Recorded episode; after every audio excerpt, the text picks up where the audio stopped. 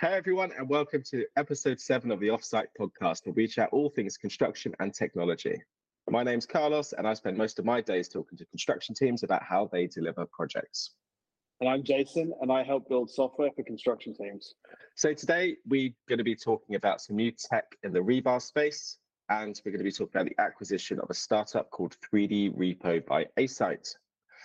So first up, Rebar. There's an organization called um, Advanced Construction Robotics, um, and they have just released um, a sort of a machine which not just places rebar, um, but also ties it. So it looks a bit like a, a large sort of overhead gantry that you have on some larger projects, um, but it can actually sort of place the rebar and tie it as you're going. Um, I think it can do two and a half tons in each lift as well. so it's, it's quite a big piece of kit. Um, really cool concept. Um, potentially we'll be able to get a, maybe a snippet of the video onto here so people can see. Now, obviously, rebar tying is labor intensive. Um, it's obviously quite unsafe. You're kind of squirming around, not sort of a flat floor. You're you're tired climbing over cages, and it's not an ideal situation to put people into from a safety perspective. But I think the thing that jumped out to me immediately was our ability with a machine like that to actually accurately plan projects with known outputs, um, like using 3D printers to print concrete walls, for example, you're going to have a very, very specific time frame, probably down to the minutes. It knows is exactly what it's going to do. It doesn't matter about the time of day, the weather, anything else. It's just going to sort of crack on. Um, so it seems like a pretty cool piece of kit that will improve planning, probably reduce cost, um, and improve safety. Um, yeah. Yeah, I think the I think the the main thing that I took away was uh, that um, I I need to like congratulate you on finding a promo video that seems to have the same every construction software or technology company that every promo video has the same backing track like glassy with the four words. Yeah, yeah. yeah. Seems to be a trend no, uh, yeah, that was a good find, Carlos. I think um, it's it's definitely pretty interesting. I think there were, I think I had similar thoughts. Like, obviously, tying rebar is not the safest of activities. Um, you're on risky footing the whole time. You're bent over most of the time. You're carrying heavy weights a lot of the time. So, from a safety perspective, uh, there's a lot of merit, I think. From a practicality point of view, though, um, and reflecting on years of uh, looking after and trying to build like concrete structures, the most time consuming and difficult part of uh, rebar tying or, or steel fixing is often not the like very easy straight runs of straight bar. It's normally tie-ins in the corners, uh, really tight, at, you know, details. Um, and I imagine that the robot, um, you know, oftentimes the sequence that you tie in is extremely important, and, and, sometimes you have to tie one bar to hold another bar to hold another bar in order to get the structure to build. Yeah, it's it's it can be quite intricate the sequence that you tie in, and um, you know, I just I can't imagine that such a big robot like this thing looked massive the, the in the video um, that you sent that it, it'll it'll be able to effectively deal with like those the really tricky parts that take a lot of time. Because um yeah otherwise the straight bar stuff you know first of all you can just prefab that off site and bring it straight in in a mat so when you prefab yeah, off site is that done with traditional steel fixes? Or like could you have a warehouse with this gantry just producing like cage after cage of a specific rebar design and then just shipping them out to site Usually it's done with steel fixes, but it's usually done in what you'd call a jig. So you'll have a frame made up where I don't know if you're tiling a pile, it no, it's got the exact spacing and dimensions of the pile. So you're you're way way way more efficient. You're also probably not on the ground. You're at some sort of more ergonomically better level. Um, and so usually uh, offsite production of rebar is uh, much more efficient than if it was on site. Uh, you don't have to then wait for like lifts of you know rebar onto a deck where you might be tying, because um, the, there's all sorts of uh, logistical problems with tying rebar on site. You need the rebar nearby, but it also can't block the thing that you're about to tie if you're tying like a long slab or or something. Um, so, yeah, I, I first of all, I guess from a pro- productivity perspective, I was I'm a bit skeptical on what whether it can tie the things that are the the least productive. How Um, predictable is traditional rebar tying? Is that There's a lot of- Yeah, there's a lot of there's a lot of like rules of thumb. So something like a ton a day per steel fixer is like what people would normally Yeah. lay out as like a, a production rate. But that varies massively. If you're tying a bridge deck, which is, you know, probably like 70% or 80% of the weight is straight bar, um, you're obviously much more productive than if you're Yeah. doing some complicated structure that is all, you know, three bends and four bends around tight spaces. Um, so yeah, I, I guess I'd, I'd be interested to see what how it per- performs uh, from a productivity perspective. The other thing I was thinking about is like, oftentimes the the steel fixing details that that steel fixers work from, drawn to a certain level of detail where the steel fixer has to then uh, understand that and turn that into an actual uh, structure. So it might say like, you know, this type of bar at this spacing, this type of bar at this spacing, this type of bar at another spacing. But like, what happens at the corner? How do they interact with each other? The steel fixer has to solve that problem, or, or sometimes maybe what you'd call a rebar scheduler would do it. Um, I'd imagine to get this machine to work, you probably have to put that into some sort of 3D model, and that's going to add even more time to the, you know, pre-construction activities. Yeah, because not typically most structures wouldn't be 3D modeled uh, from a rebar perspective. It's really, it's really intricate to do. it's a, it's um, an odd one because um, it looks like something that is better suited for not a massive, say, infra- infrastructure project because you've got this huge space with this gantry, which is not going to be sort of put onto every site. But at the same time, if you're trying to use that for a large job where actually you're normally tying rebar on site immediately into the last section that you built, it can't be used. So it's like, what size of site is it most appropriate for? Where you've got lots of Yeah. space, but it's also not a big structure. Like, yeah, um, it'll be Yeah, keen to see what yeah. it's used on. Yeah, the other thing that's really interesting is like the amount of times that uh, we've um, built structures, we got like a ton or two ton into tying, or we started tying it and realized that there's details that we need to get clarification on from designers. All those things, the amount of times we would uh, start tying and then go, well, we don't know what to do here. We'll focus on going down that side and then get an answer really quickly. Yeah. And that answer comes in an email. How does how do you tell the robot the the the answer? It's um yeah. yeah, My uh, simple QS brain did get a bit excited for a minute when I thought, right, if you've got a gantry that is placing a tying rebar, could you now have 3D printed with heavy concrete rock with heavy, buildings heavy with rock rebar? music playing as well. Like, yeah, yeah, yeah. But you could be placing rebar and using the gantry as well to uh, 3D print the concrete. So you could have reinforced concrete that's completely automated, not just currently, which is just yeah, but it's not you would- have rebar. it wouldn't it wouldn't work that way because you know if you if you've got lengths of rebar which are like a couple of meters long, you know maybe four or five meters long, uh, depending on the vehicle that will deliver it. Um, you've got to tie them in like overlapping patterns. So you'd have to lay, go forward, lay the ones in this direction, then come back and lay the ones in the other direction, then lay the top layer going that direction. Then so you're going to do another pass if you were to magically print concrete. Mm, You're never going to 3D print a bridge deck that's hundreds of cubes of concrete. yeah, it's hard to see it being used outside of, like, I guess, houses, that sort of size structure. Um, yeah. Cool. Yeah. No, So, pretty interesting. Um, looks yeah. good, and I think definitely from a safety perspective, it is uh, Yeah. steel fixing is uh, really backbreaking. Pardon the the pun. I don't think that's a pun. Um, Yeah, yeah. But yeah, it's it's literally backbreaking uh, and dangerous work. Um, but I don't know. It's it's Yeah. really tricky work. yeah, definitely a trade in need of some, yeah, some change. Cool. So uh, next up, um, Asite have acquired a company who we know fairly well called 3D Repo. Um, they are some guys that we've been quite familiar with for a number of years as they work in the sort of same space um, in construction in the UK. Um, so they have, there's not that much information on the acquisition itself.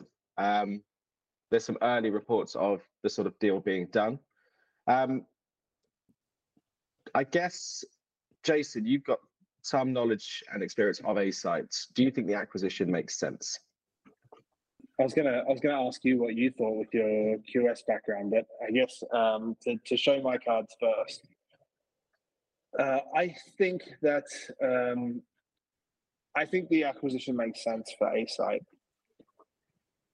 I, I, think it makes sense for both parties, to be honest. But if you look at the space that Asite um, plays in, uh, they're competing against uh, quite large and some would say legacy competitors uh, like the Team Teambinder product, which is part of InEight, and uh, Oracle uh, which is part of Oracle now, in terms of the document management space. So I guess for context, the Asite is a, a document management uh, type platform.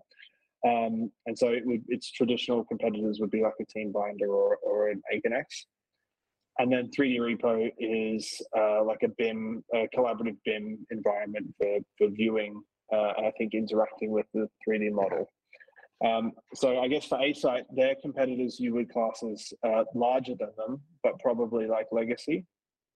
Uh, so with the clear direction of where a lot of design is heading um, into the 3D space, uh, adding um, adding functionality and being a preferred platform for storing uh, the 3D models and BIM data would be a, a clear positioning for them in um, in competition to to Aconex and and Teambinder. So I think that makes a lot of sense. Um, for 3D Repo, I think it would make sense as well. They've been around for a, a little while, and I think this would give them a quite good scale to to enhance the impact of their product. We obviously don't know anything about the commercials of the, the deal, but on the face of it, I guess if you think about how um, the waves of technology through an industry might happen typically, you normally start with something that looks like uh, uh, traditional incumbent doing things in quite legacy ways, so like with spreadsheets and, and things like that in companies. And then you'll get a first set of like products solving those. Um, and those products will usually be lots and lots of different products, um, none of them connected to each other uh, where a lot of, you know, in a lot of different spaces in construction, that's the state of play at the moment. So you have some people doing stuff in spreadsheets, and then you have a, a heap of different software products trying to get rid of spreadsheets. But if you're on a construction contractor at the moment, a lot of those different tools don't talk to each other. Uh, and you're faced with the, the state of play of like you have to connect them all together your own way if you want to. The next sort of wave that typically happens is that some um, from those software companies, some clear leaders start to emerge, um, and that those leaders will build uh, like plug and play integrations with each other because it's clear who uh, you need to connect together. Like thirty percent of your customers are, if you're a CRM and thirty percent of your customers are using a chatbot from Intercom, for example, you're going to build a, an integration with Intercom. And so that's the like next phase of of things, and then the next phase after that is usually some some substantive consolidation. So uh, the major players like a like a broker or, or Autodesk start to bring all those things under the one banner. So you get like uh, phase one is lots of different tools solving a, a whole ton of problems, but nothing talks to each other and customers have to connect stuff together themselves. Then leaders typically emerge. Those things will build uh, connections with each other out of the box. Uh, and then they all start to uh, consolidate under um, some clear platforms. And, and I guess that connect. Oh, sorry, yeah. No, no, I was just going to say, I guess in the state of play in some areas of construction technology, we're probably like at phase one or two. And in this space here, there, there, there are, there does seem to be some consolidation happening. Um, and that makes it easier for customers to understand that, you know, if I was to think about the set of tools I need as a design company, um, if I could go Asite and two other things, or Asite, you know, it instead of having to get seven things um, that I need subscriptions to that I need to connect together. Yeah, so it makes sense for them to, if they don't, if they don't bulk up and provide this broad offering, and the consolidation does happen, often they can get left behind. So it does make sense. Yeah, sorry, your question.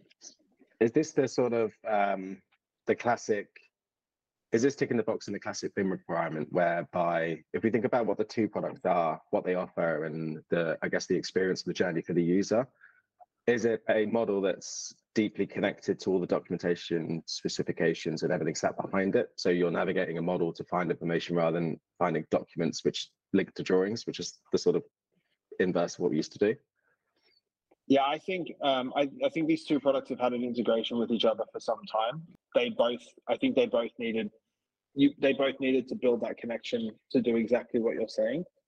Um, this, I think, I would imagine, uh, in total speculation, that at the start of this acquisition, they they will sell two products that are the two companies, and then eventually they will get merged under a single subscription that offers it and makes it a makes it a compelling reason to buy 3D side or whatever it becomes called, or just yeah, yeah. Uh, whatever that a compelling reason to move from say Teambinder. But in response, you know, Teambinder will add this functionality or buy something, and this is how the consolidation starts. People will see that that's the positioning happening.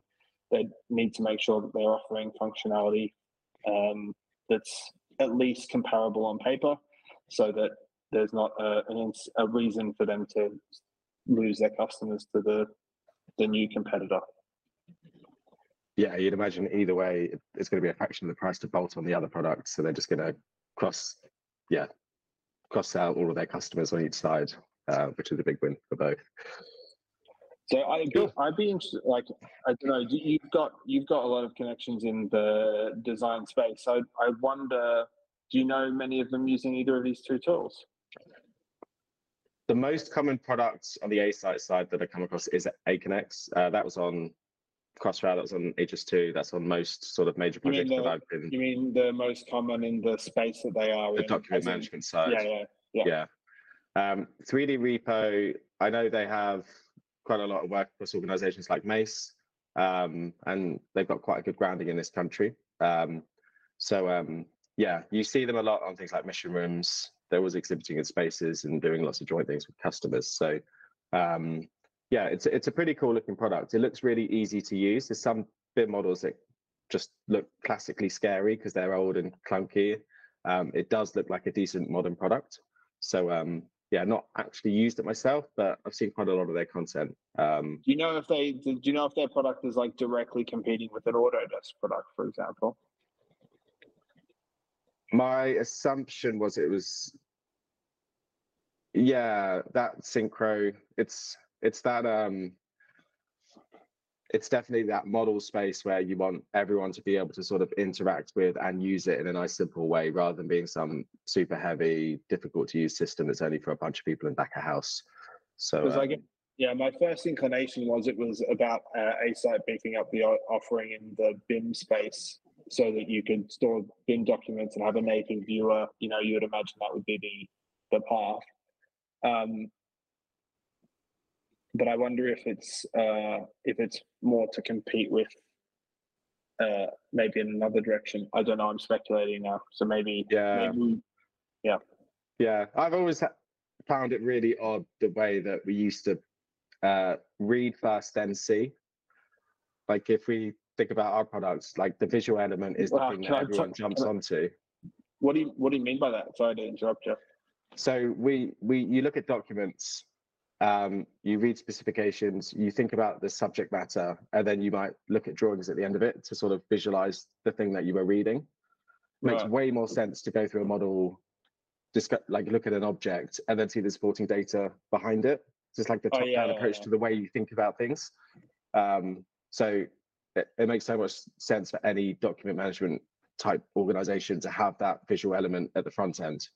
Uh, like with Apex, everyone goes to the map page before the Gantt if you're not the person that built Yeah. the sort of plan. So um, yeah, it makes practical sense. Um, I think. yeah, it's um, it would for that to, I'd imagine to get to that state where you don't have to read in a isolation of the the thing that you're building. God, I'm just thinking about every specification that's got pages and pages of words in it that someone's copied from somewhere. You know, some graduate engineer engineers copied from somewhere um, and just put into a PDF document. You're like, are they talking about the windows here that I'm looking at, or are these other windows? Well, yeah, there's Yeah. there's some there's some work to go there before um, that that fully happens. Yeah, hundred percent. Cool. Right. That's all we've got time for today. Um, as always, thank you very much for listening. Before we go, uh, I want to say, Carlos, have a wonderful honeymoon. Um, you're off to you're off to India for a uh, Yeah. for the everyone's favorite honeymoon of backpacking around India.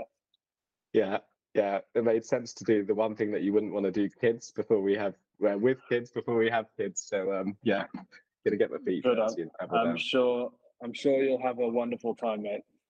Thank you very much. Cool. Thanks, everyone.